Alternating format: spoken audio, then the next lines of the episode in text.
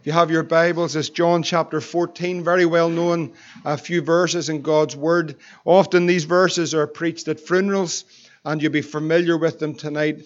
And I just want to take a few moments, if I could just ask us all to settle our hearts tonight and just focus our attention. Just give us your attention just for a few moments.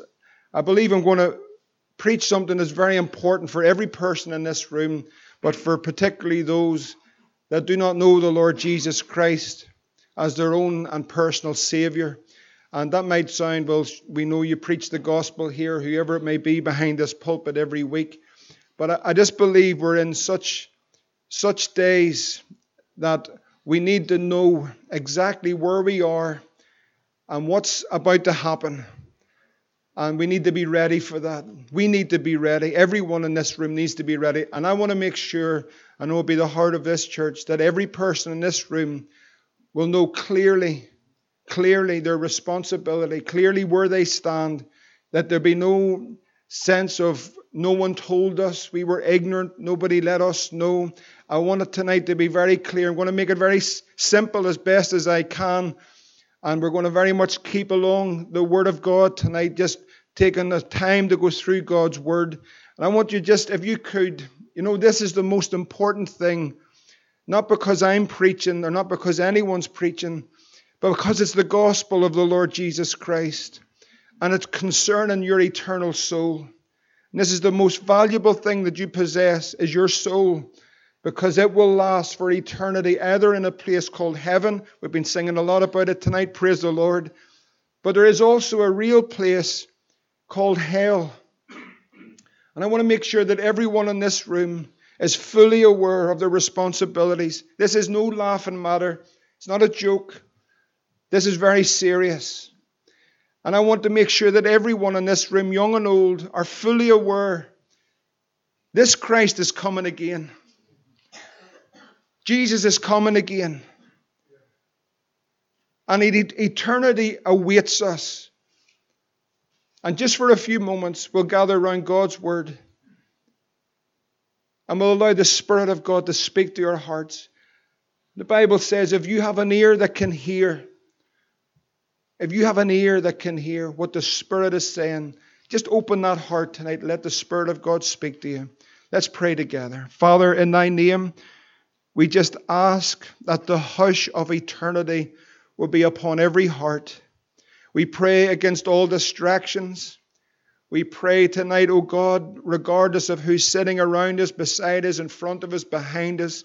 But Lord, we pray that you would speak into every heart in this room clearly. Lord, we ask tonight, Lord, Lord, in your mercy and in your great grace, that you would come into this meeting, that you would anoint us both to preach and to hear your word. And Lord, tonight, Lord, that the trumpet would give a clear sound. And Lord, that your name would be glorified. Lord, that you would save in this room those that are outside of you. Lord, those that are grown cold, those that are backslidden, those that have walked away. Lord, we pray tonight, Lord, in this wee hall, that the Holy Spirit would do a work and that you would open eyes that they can see and open ears that they can hear. And Lord, we pray that you would grant unto them the grace to repent and to come to Jesus. Lord, we ask all these mercies in Jesus' name. Amen. John chapter 14, Jesus said, verse 1 Let not your heart be troubled. Ye believe in God, believe also in me. In my Father's house are many mansions. If it were not so, I would have told you. I go to prepare a place for you.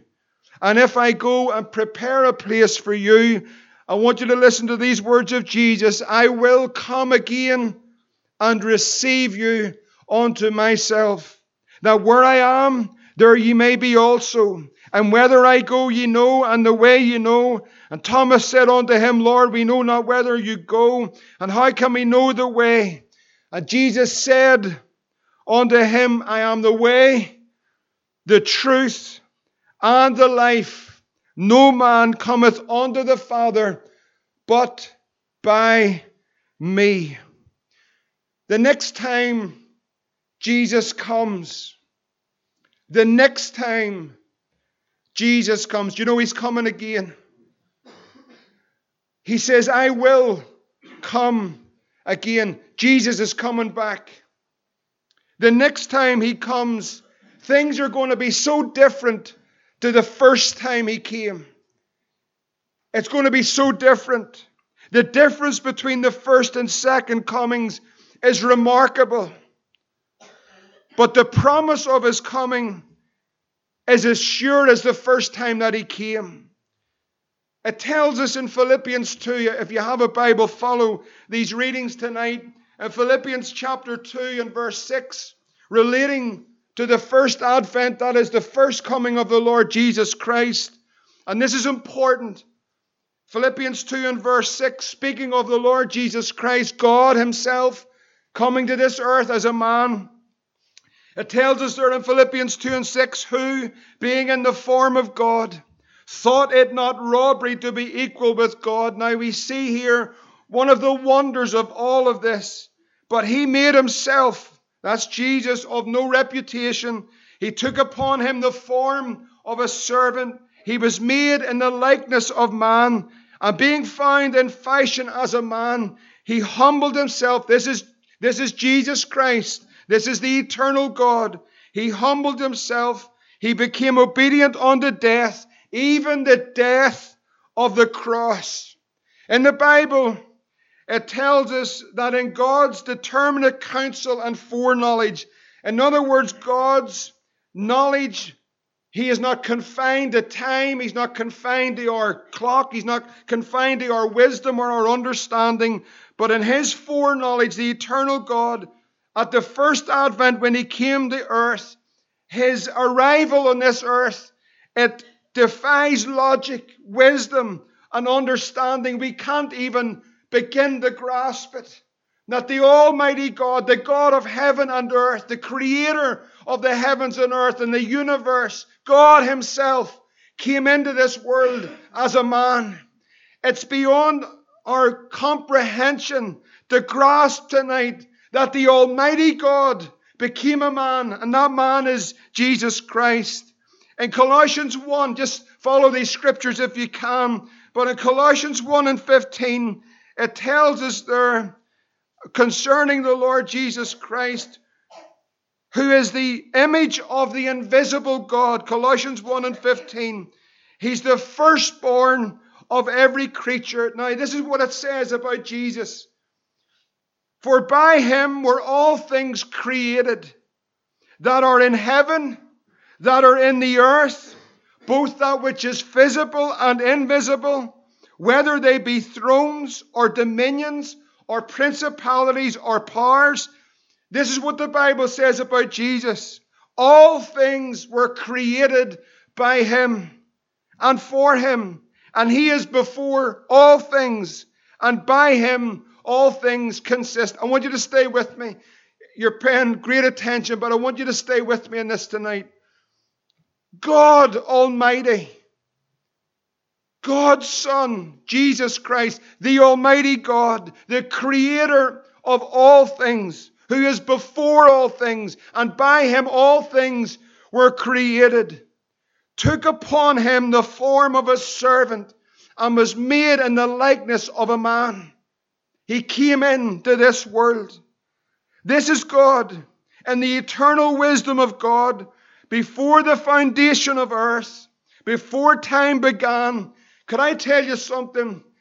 There's God before the beginning and before the end. I know that sometimes, I know for me, when you start to consider these things, it, it takes you into a realm of wonder that before time, before the beginning, and after the end, there's God, Almighty, self existing, God Almighty, Father, Son, and Holy Spirit. It's very hard for us to grasp, but we must grasp this.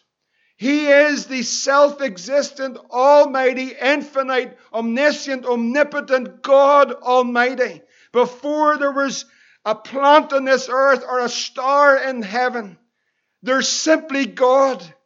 He is the beginning and He is also the end. And in his eternal wisdom, before time began.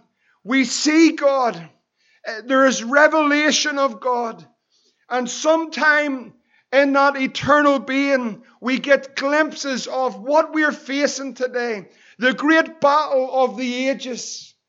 It began before earth. It began before man. It began before time. But simply there was God. And God had created, created hosts of angels that would worship him. Sometimes we get a glimpse of that in scripture, what that looked like, what that was. But we understand from scripture and these legions of angels that there were supreme angelic beings that were called archangels. One was Gabriel, another one was Michael, and there's others in scripture. But one of those archangels was an archangel called Lucifer. He is Satan, he is the devil. But he was once an archangel in the realms of glory. And there was God, and he was a created being along with the other archangels and the host and legions of angels. And their whole purpose was involved in the, in the worship of Almighty God. This is God before earth ever began. And in that realms of glory, we understand from Scripture that there was an ascent or an attempt of Lucifer to take the throne of God. The Bible tells us in Revelations 12 that a third part of the stars of heaven were cast out. In other words, as Satan ascended Lucifer to take the throne of God, God Almighty cast out Lucifer with a third of the heavenly host. One third of them were cast out of heaven. Jesus tells us in his earthly ministry, I want you to pay attention, just stay with me for a time, because I want you to understand the age battle that we're coming to the climax of the age. We're coming to the great triumph of Christ coming back again. But stay with me so you understand it. In Luke chapter 10, the eternal Son, remember Jesus is God. He's not created by God. His birth was not the day that he was made. He was, he was the creator of all things. But Jesus said in Luke chapter 10 and verse 18, in eternity, he brings us a revelation of this great battle that took place in heaven. And this is what he said I beheld Satan as lightning fall from heaven. This is before this earth was made, before there was a star in heaven. The Almighty God, Jesus brings the revelation to his disciples as they're around him. I beheld Lucifer, Satan. He fell as lightning from heaven. Jesus brings us to this very event that took place. I seen him. I am the Almighty God. I witnessed this event. It was me that cast him and a third of the host of heaven out of heaven. In Isaiah chapter 14, if you have your Bibles, and verse 12, we read here concerning Lucifer and this great battle that took place in eternity. You might be saying tonight, Tim, I don't know what this has to do with me. I want to tell you, it's everything to do with you. Listen very carefully. Luce, Isaiah 14 and verse 12. We read here of this battle in heaven. How art thou fallen from heaven, O Lucifer, son of the morning? How art thou cut down to the ground, which did weaken the nations? For thou hast said in thine heart, I will ascend into heaven. I will exalt my throne above the stars of God. I will sit also upon the mount of the congregation in the sides of the north. I will ascend above the heights of the clouds. I will be like the Most High. Now, verse 15 is an important verse. The Bible says, Yet thou, Lucifer, shall be brought down to hell to the sides of the pit. Now, I want you to keep this for a moment because this is important. This is really important. This, the, the, the devil, Lucifer, Satan, desired to take the throne of God, to be like God Himself. And God cast him out, and God pronounced here in Isaiah 14 and 12 to, to Lucifer and a third of the heavenly host, You will be brought down to hell to the sides of the pit. What this shows us here in Scripture is that God Himself created hell. God's the creator of hell. An everlasting lake of fire is found in the book of Revelation, and it is made or created for the devil and his angels. That's why hell was created. This place where the devil would be cast down to. It was made for the devil and his angels. Literally, thousands of his angels fell with Satan. And when he comes again, in the second coming of the Lord Jesus Christ, this place is critical in the final judgment of man and in the final judgment of the devil and his angelic host. In Matthew 25, we read there the connection between hell and the devil and his angels and humanity, men and women. In Matthew 25, on that great day of separation, I want you to listen very carefully. In that great day of separation in Matthew 25, when there's a separation of those that are saved born again, washed in the blood of Jesus. Their names are written in the last book of life. There's a separating day. This room tonight is not separated by languages, by nationalities. This room is simply separated tonight between those that are saved and those that are lost. Very simple. It's not separated from where you were born, what your passport says. It's simply separated tonight into two categories those that are saved by the grace of God and those that are lost. And so, when there's a great separating in Matthew 25, Jesus talks of those that are on the left hand and those that are on the right hand. They're known as sheep and they're known as goats. And in that final hour, when there is that great judgment, Jesus will say to those that are on the left, those that are not saved, Depart from me, ye cursed, into everlasting fire. Now remember what Isaiah said that has been prepared, who for? The devil and his angels. So now we note not only will the devil and his angels go there, in the New Testament, Jesus said, All those that are on his left hand, that are those who have rejected him as Lord and Savior, who have turned their back on him, who don't want to get saved, all those on that left hand will be joined with the devil and his angels into a fire that burns forever and ever and ever. It's sobering, friends. It's sobering. Right at the beginning of all of this, I want to just you to stay with me for a moment. In the beginning, you know, when the Bible says, in the beginning, God. We, we understand now, we've looked at this heavenly warfare. The devil and his angels are cast out. There's a place called hell that's prepared by God for the devil and his angels. We now see that it will play a part in the finale of all of this. But I want to go back to the beginning. And the beginning begins with God. In Genesis 1 and 1, what does it say? In the beginning, God, what did He do? He created heaven and earth. We already know at this point there was the devil and a third of the heavenly host have been cast out of heaven. But here is God, Father, Son, and Holy Spirit. He creates a heaven and an earth, and it was perfect, and it was beautiful, and it was without sin, and there was no curse. The, the, the crown, or the, the, the whole crown of his creation, is man. What's different about man? You know, um, we heard just a couple of days ago, I'm sure you're horrified as much as anyone about this law that they're passing over in New York about the abortion of children, the termination, they call it abortion, but it's the murder of children. Right up to the final day, right up to the final point, right up full nine months.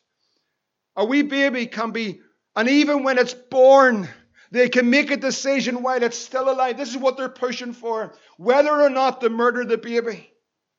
The shocking. It's shocking, friends. The same person that was pushing through this legislation, also, Gillian sent me a wee. She wanted to put a, a, some law through that day to save a certain type of caterpillar. Think about it. Think about the world we're living in. I was reading this week in Holland where they have uh, euthanasia, assisted suicide, they call it. 7,000 people are helped to die, as they say, every year in Holland. And most of those patients now, more and more, those with Alzheimer's or dementia. Well, the best way to deal with that is to give them a strong drink and then inject a lethal injection into their arm, and they're gone. This is in Holland, 7,000 a year. Just last year in Holland, a 23 year old girl won the right in the courts of Holland because of psychiatric problems that her life would be ended. So, whether it's at the birth or whether it's at the safest place on this earth, that is the womb of a woman, whether it's in the womb or at the birth, or whether it's the other end of life. The way to deal with this, friends, I want to tell you this is a wicked world. And that is the work of the devil himself. It's awful, but it's coming our way. That's Europe.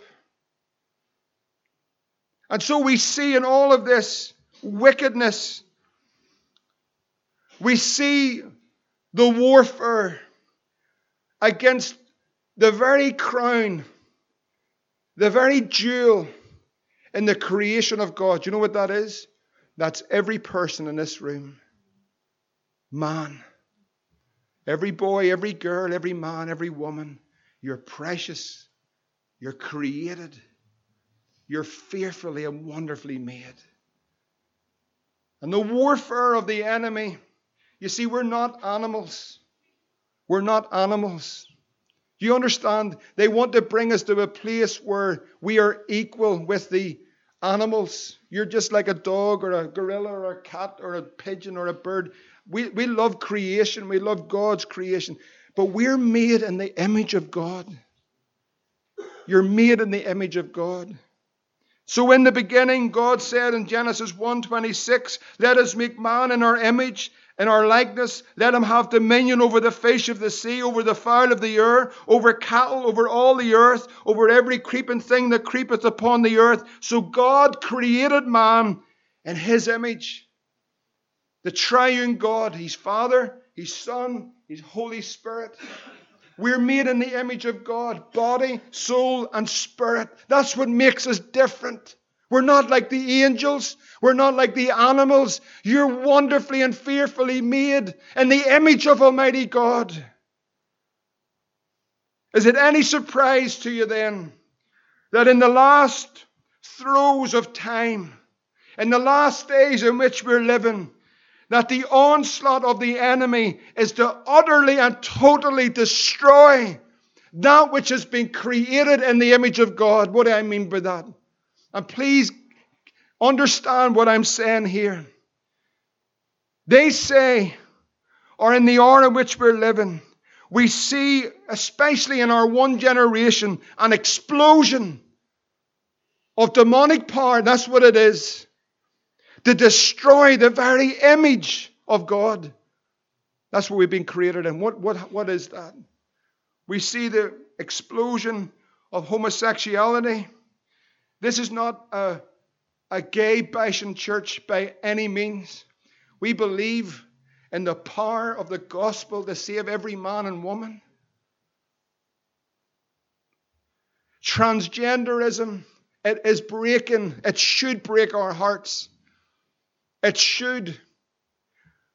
When all around us we're seeing God made us male and female. He fearfully and wonderfully made us. But now, if you don't want to be that, it doesn't matter what you were bi- biologically born, you can just be anything you want. If you walk in here and you feel that you're an elephant, you can be an elephant. It doesn't matter now anymore. You could be whatever. There's 71 different types of gender, they say. God says, there's man, and God says there's woman. That's what God says. And so, why is this all happening? Why is there a drive of a gender neutral society? Why is all the destructive purposes and plans of Satan unfolding in our generation? Why is that?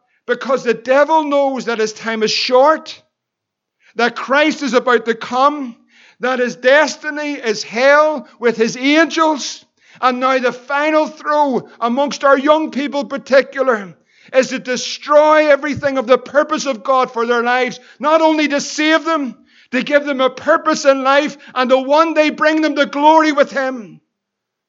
And so his plan, his dirty plan, his, his lies, as murder is unfolding all around us. Friends, are you concerned? Saints, are you concerned? Are you just so wrapped up in your own wee bubble, in your own wee life? Are you concerned? And so we see the explosion of all of this in our generation. And God took from the earth, formed a body, and He breathed the life of God. A man became a living soul. Psalm 139 and 14 says, I will praise thee, for I am fearfully and I am wonderfully made. Marvelous are thy works, and that my soul knoweth right well. You're fearfully and wonderfully made. Could I say to all the young people who are under enormous pressure in schools, amongst friends, and this society in which we're living, let me tell you, young person, you are fearfully and you're wonderfully made. God has created you. You have been purposed, you have been born. You're not a mistake. And all the influences of all that internet and that YouTube and the fashion world and the pop world and all the pushing and all the liberal left and all the extreme rights, all pushing an agenda to destroy the image of God. Church, we're near the end. We're near the end. It was Satan, this fallen angel, who came into the beauty of the creation of God in his deceptive, seductive plans, in his murderous lion scheme. He seduced Eve and Adam and caused the centerpiece of God's creation to fall just like he did. The difference between the angel and man, of course, is that the angels are not made in his image. They do not possess the soul, but we do. And so, this war that was in the heavens then was unleashed upon the earth, upon God's creation. We're going somewhere if you just keep listening with me because you might wonder tonight why there's a battle, why this is, why the pressure's on. I want to tell you, I'm showing you why it's on. Man plummeted into the depths of sin. The sentence of death is pronounced upon God's creation. Man's driven from the garden that God had created in all its beauty. There's a, a cherubim put at the gate of the garden with a flaming sword. This kind will never come into the presence of God ever again, and never it will. That's why when Jesus said, You must be born again, it's new creatures that enter in to the glory of God's presence.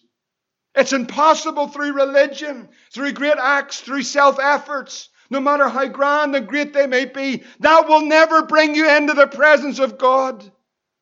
It's only through the born again experience. You must be born again. You must.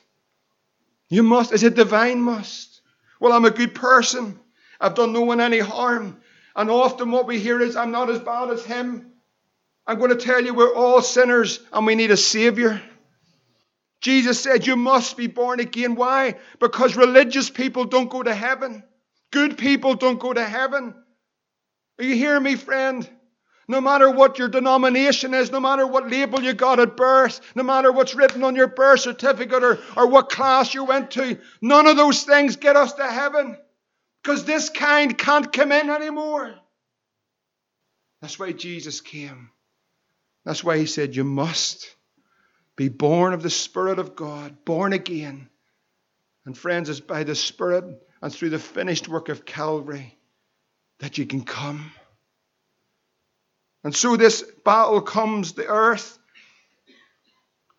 And I want to return for a moment as this battle begins to wage out on earth, bringing us right up to Calvary. But I want us to see again Jesus for a moment.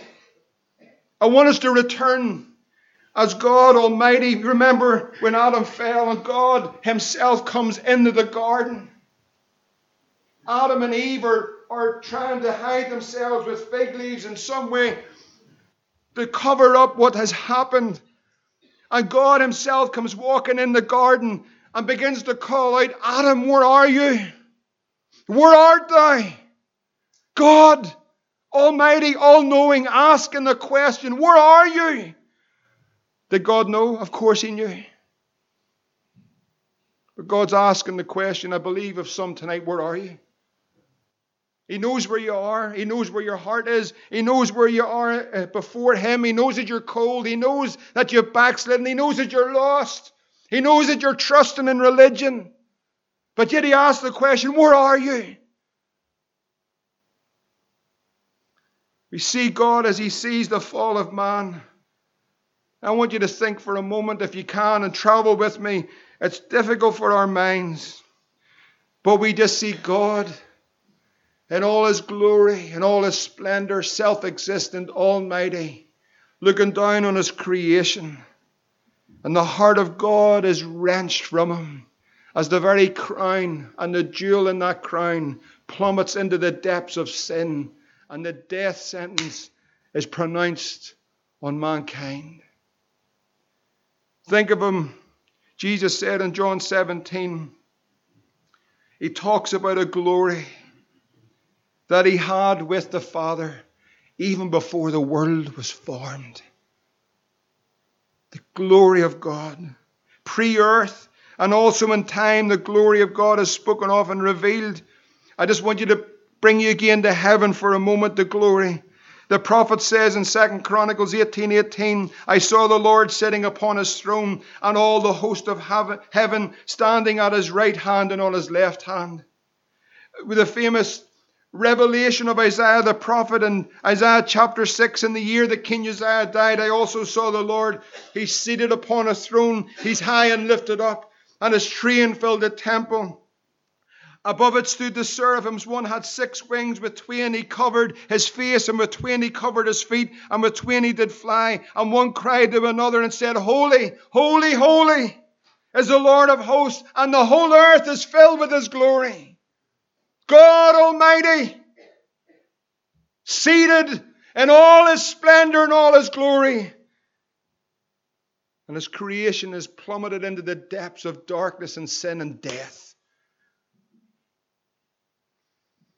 And now Satan has infiltrated humanity as man had rebelled and chosen independence and believed the lie of the devil.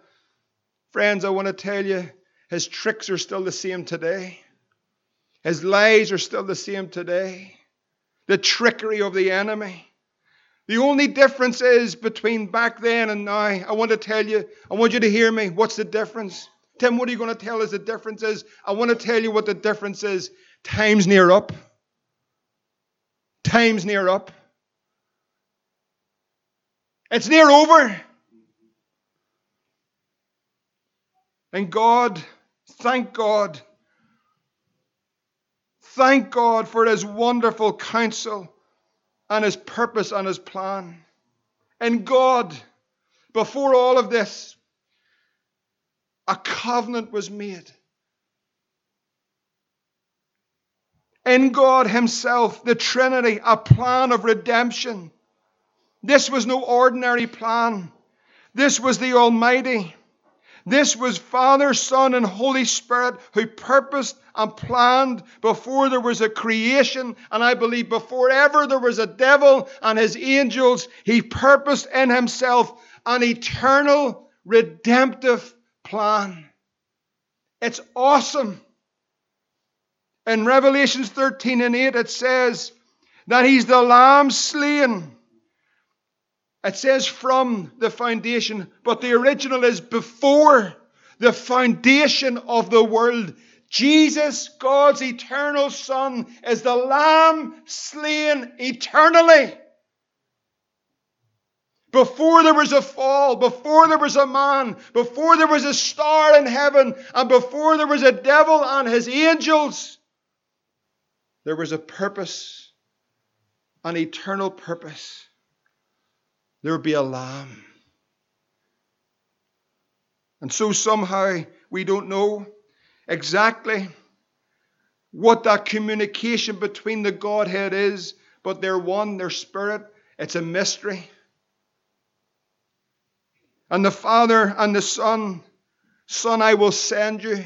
And the Son, Jesus says, Father, I will go. And the Holy Spirit promises that if Christ goes and goes to that cross, I will raise you again on the third day. And he comes. But we don't understand or grasp his coming, the first one. We do now, as we look back with hindsight and we have the Word of God, well, we all understand it. But, friends, when He came the first time, nobody could grasp it. It baffled the religious. The political thought it was a joke. Armies mocked and laughed him. Even his very own, in the end, deserted him and left him. Because this was the Redeemer. This was God who'd come to save and deliver his people. It tells us that he's born in a manger. Well, we know that we do the 25th of December thing and everyone gets all ends. We're not grasping it. It's beyond Christmas trees and lights and presents and everything else. It's that, that's a sham, really. Here's the Almighty God. The Holy Spirit puts the seed into a virgin's womb.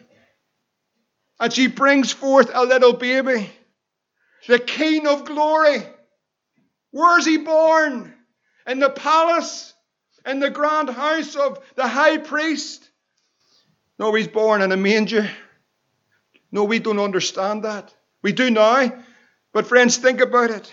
Born into poverty, they had nothing.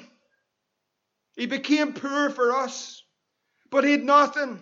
When it came to dedicate him, and his mummy and his daddy, Joseph and Mary came to the temple to dedicate him, to offer up on that day of dedication for a baby, you were to give a lamb. But see for the poor, see for the poor, it was a turtle dove. They couldn't afford a lamb. As they walk into the temple and Simeon is standing, knowing that he's heard of the Lord, you'll not taste death, taste death until you hold the Lord's Christ, until you see his salvation. And a poor couple walk in they give a turtle dove for the sacrifice of the King of glory. Friends, we understand it a bit better now because of Scripture. But can you imagine being around at that time? This is Emmanuel. God's with us. Can you see the old man holding the baby and say, Lord, your servant can die in peace, for I have seen the Lord's salvation? Can you hear as the Pharisees look on and wonder, what is this? How can we fathom it? How can we understand it? Yet the Bible says, For you know the grace of our Lord Jesus Christ that though he was rich, for your sakes he became poor, that ye through his poverty we might become rich. He had nowhere to lay his head. The foxes have holes, the birds have of the air have nests, but the Son of Man, he said, has nowhere to lay his head. He rode into Jerusalem, the King of glory, the Almighty God, King of kings. He rides into Jerusalem on a lowly ass this is the King. This is the Savior. This is the Redeemer. As he comes over the hills, over Mount of Olives, and they begin to cry out, Hosanna in the highest, here he comes. Can you imagine the Roman garrison? Here's the king. Are you, are you real? Is this for real? This is your king. He's going to deliver you. Here's a man coming, a carpenter's son, and he's going to deliver his people. He's your king. And so he comes. He stands at the judgment seat of Pilate. Think about it, friends. The Almighty God, the creator of heaven and earth. He's standing at the judgment seat of Pilate. Pilate is chastising him and inspecting him. The greatest army on the earth at that time was the Roman army. He's cast into the midst of the, of the crowd of them, and they begin to mock him, spit on him, laugh, beat him, put a, put a scarlet robe upon him, lay his back over a rock. They beat him and they laugh and they mock. They put a crown of thorns in his head. Hail, King of the Jews! This is your Savior. This is the King of Kings. This is the Almighty. This is the Creator of heavens and earth the greatest arm in the earth. He became their toy, their mockery, their plaything. Then they led him out with one of the, if not the most shameful way of execution at the time. Cursed is he that would hang on a tree. Death is what we've done to the King of glory. He hangs, stripped of everything, stripped of his dignity, stripped of his clothes, his mother standing looking at him. I know we've often heard it, and all the paintings have this little wee oilcloth across the front of him. There he is, naked, hanging on a tree. His mother standing there, shameful. The King, the Creator, the Almighty God. stripped of all but love. Love. Love. Father, I will go.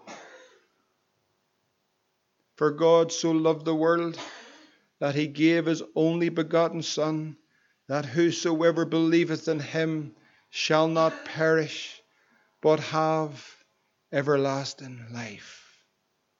And there he hangs the Creator, God. This is known as the determinate counsel and foreknowledge of God.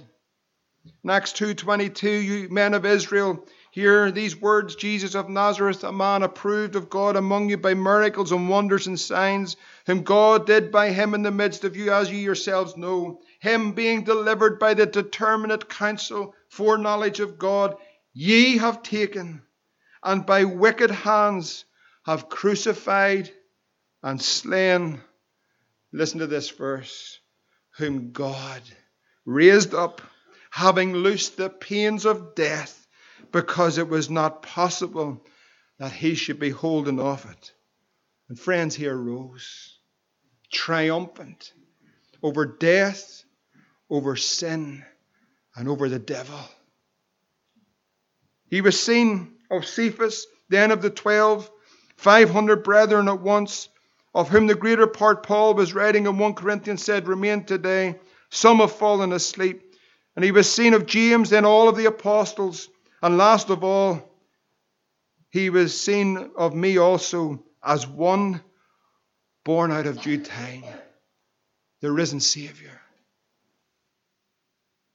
Acts chapter 1, when he's led out for the ascension.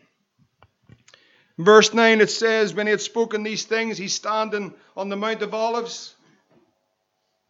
His disciples have gathered round him, and there he stands. His work complete, his mission has finished. Death has been conquered. A way has been made back to God from the dark paths of sin. The cross, it's a finished work. And he stands resurrected on the Mount of Olives, and he spake these things. And suddenly he's taken up, and a cloud received them out of their sight.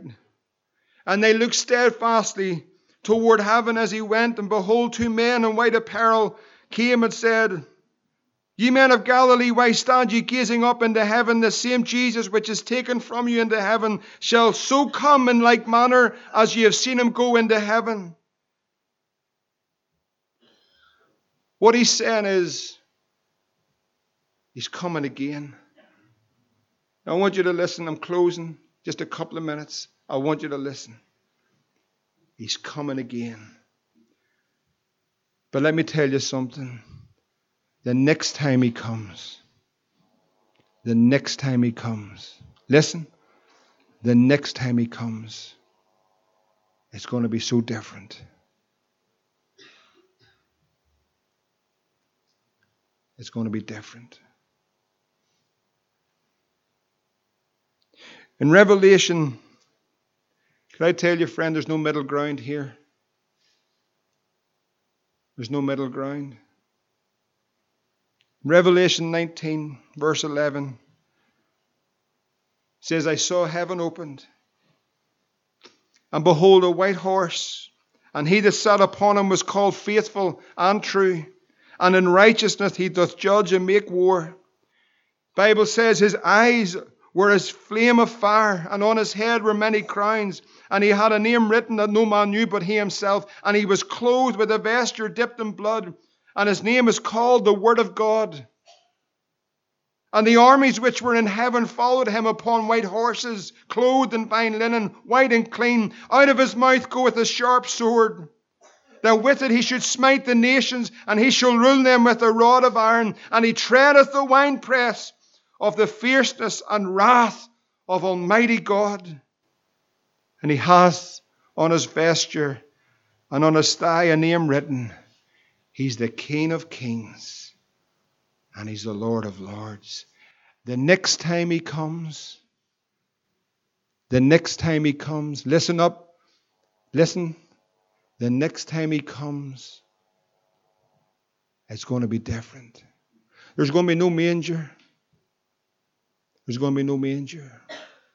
The next time he comes, he'll not stand at the judgment seat of any king or any president, no matter how great or grand they may think they are. The next time he comes, he'll not stand before men or the great armies of this earth to be mocked and spat upon, and the very hairs of his face ripped from him. The next time he comes, they'll not make sport with him, friends. The next time he comes, there won't be a Calvary. The next time he comes. Bible tells us that we saw a great white throne. And there he sits, Jesus, on this great white throne. I want you to listen. We appreciate so much you being here, coming and befriending you, and we love you so much, but we must tell you the truth. Because this is serious. There's Jesus now. He's sitting on a great white throne, Revelation 20. It says that from his face, the earth and the heaven flee away. There's no place found for them. I saw the dead, small and great, stand before the Lord, and the books now are opened. There's a book that's going to be opened, the books. And another book, then, singular, was opened, which is the book of life. And the dead are judged out of those things which were written in the book, according to their works. And the sea gave up their dead which were in it, and death and hell delivered up the dead that were in them. And they were judged every man according to their works. And death and hell were cast into the lake of fire. This is the second death. Remember Isaiah? Remember the Lord in Matthew? Remember here, Revelation? The death and hell were cast into the lake of fire. This is the second death. Now listen to verse 15. So important. You just hear these final few words. And whosoever was not found written in the book of life. Listen. If your name's not in the book of life, what happens? Is what the Bible says. They were cast into the lake of fire. They're cast into the lake of fire.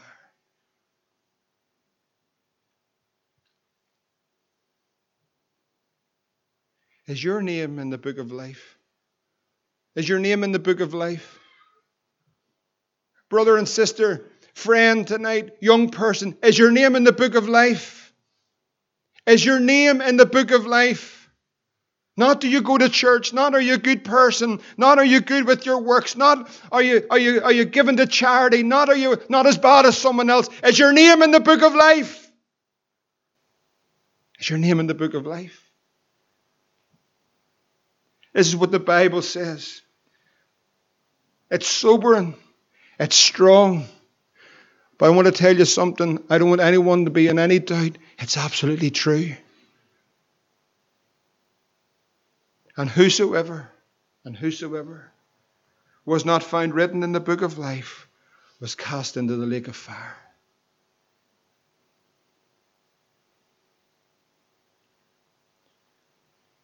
Is your name in the book of life?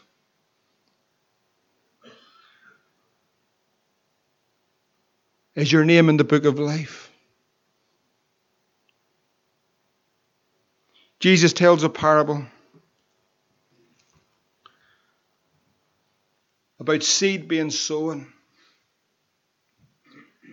He said, He that soweth the good seed is the Son of Man, the field is the world, the good seed are the children of the kingdom, but the tares are the children of the wicked one. The enemy that sowed them is the devil, and the harvest is the end of the world. I believe, I believe with everything that we're at the end of the world. You know that man that I sat with yesterday, that friend, he said, There's a ceiling in this, Tim, isn't there? This is going to end, isn't it? Even the world know it's going to end. And so there's tares, and there's the wheat, there's the seed, there's the harvest. It's the end of the world. And then there's the trumpet of the Lord.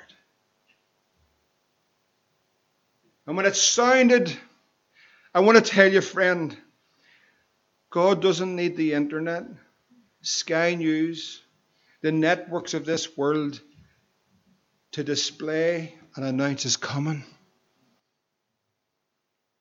Suddenly there's a sound. Suddenly there's an announcement. Suddenly the trumpet sound globally. The heavens part, this clouds rolled back. The King of Kings comes.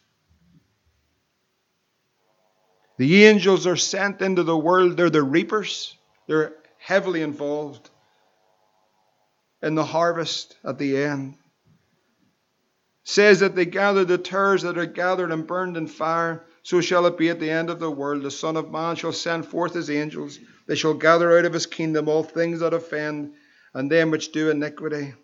Shall cast them into a furnace of fire. And then we've heard this so often. But the Bible's true.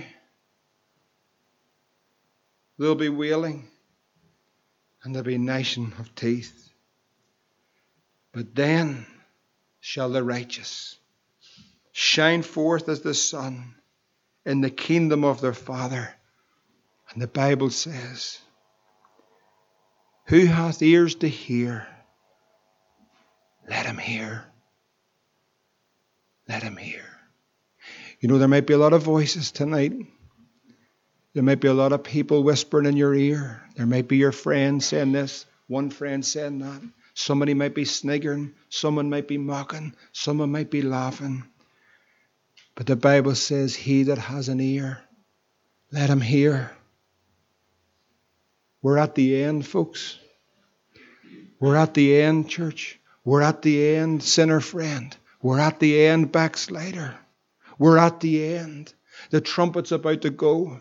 The angels are about to be dispatched. The separation is about to come. What separates this room tonight? I want to tell you, friend, what separates this room is not rich and poor, it's not smart and not so smart, it's not languages, it's not where you're from, it's not the country you were born in. What separates this room tonight is saved, born again, washed in the blood, born of the Spirit and lost, rejectors of Christ. He that has an ear, let him hear. We're at the end. We're at the end. We are at the end. Are you ready? Let's pray.